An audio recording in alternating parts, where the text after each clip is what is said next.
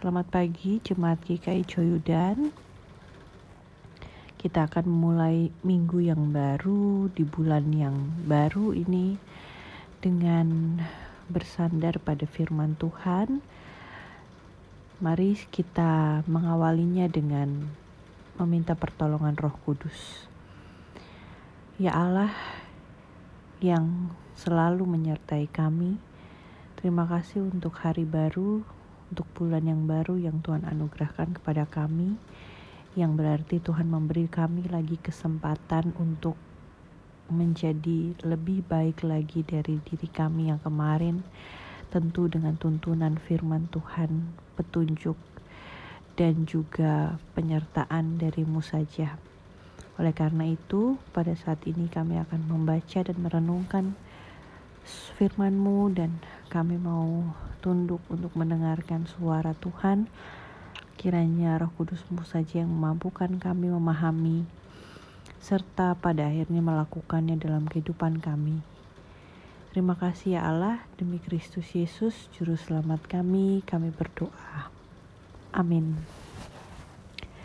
Bapak Ibu Saudara-saudari yang terkasih, pagi hari ini renungan kita terambil dari kitab Yesaya pasal yang kelima ayatnya yang pertama hingga ayatnya yang ketujuh. Kitab Yesaya pasal 5 ayat 1 sampai ayatnya yang ketujuh. Saya berikan waktu kepada Bapak Ibu Saudara-saudari untuk membacanya secara pribadi. Silakan Bapak Ibu mempau sebentar rekaman suara ini lalu membacanya kita akan melanjutkan untuk merenungkannya bersama-sama. Bapak Ibu Saudara-saudari yang terkasih, pernahkah kita berhadapan dengan situasi di mana harapan dan realita yang kita jumpai tidak sama atau tidak sesuai? Atau terlebih lagi ketika kita sudah melakukan upaya-upaya untuk mewujudkan harapan, tetapi ternyata gagal realitanya. Apa yang kita rasakan? Sedih, marah, kecewa? Ternyata keadaan seperti itu tidak dialami dan dirasakan oleh kita saja, tetapi Allah sang pemilik kebun anggur menurut bacaan kita juga mengalami situasi serupa.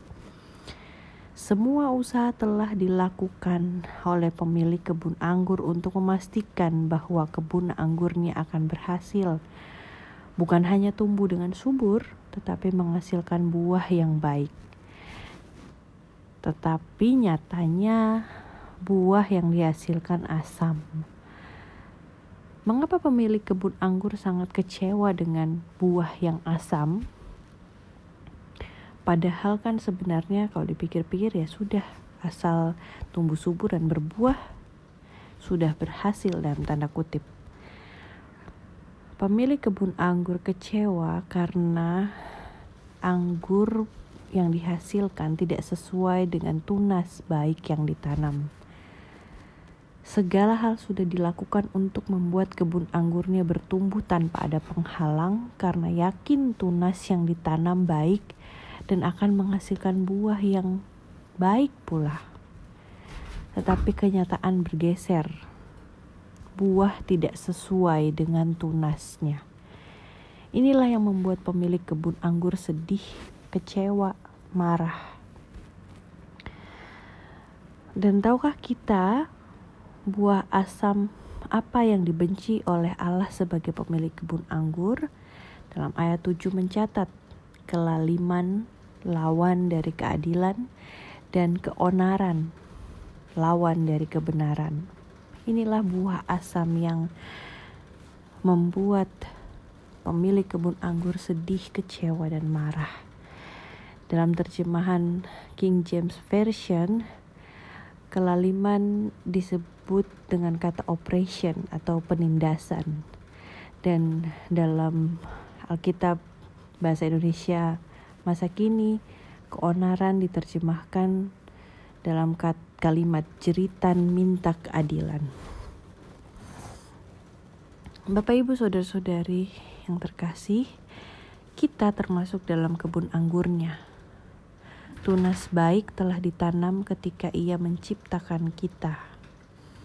Bahkan dalam konteks kita saat ini, nyawanya pun telah Ia berikan untuk menjaga kebun anggurnya sehingga menghasilkan buah yang baik. Segala upaya telah dilakukan termasuk memberikan nyawanya. Lalu apakah kita tetap konsisten bertumbuh dari tunas yang baik itu? Apakah hidup kita menghasilkan buah baik, yaitu bersikap adil, dan bukan buah yang asam, yaitu menindas? Apakah kehadiran kita mewartakan kebenaran, atau justru mendatangkan jeritan minta keadilan? Apakah sesama kita mengecap manisnya kebaikan Tuhan melalui hidup kita, ataukah justru sesama kita mengecap asam dan mempertanyakan, "Baikkah Tuhan?" Mari kita mengamati buah kita sepanjang hari ini dan bahkan sepanjang hidup kita. Mari kita berdoa. Ya Allah sang pokok anggur, kami mau tumbuh darimu. Kami mau hidup dari tunasmu. Kami mau menghasilkan buah yang baik seperti yang engkau teladankan. Tolonglah kami ya Allah. Mampukanlah kami menghasilkan keadilan dan kebenaran, bukan penindasan dan tangisan. Mampukanlah kami menjadi anggur yang baik yang dirasakan oleh orang-orang di sekeliling kami, sehingga mereka memuji Engkau, Sang Pokok Anggur. Demi Kristus, kami berdoa menyerahkan hari kami dan hidup kami. Amin. Selamat pagi, selamat menjalani hari Senin. Tuhan Yesus memberkati kita semua.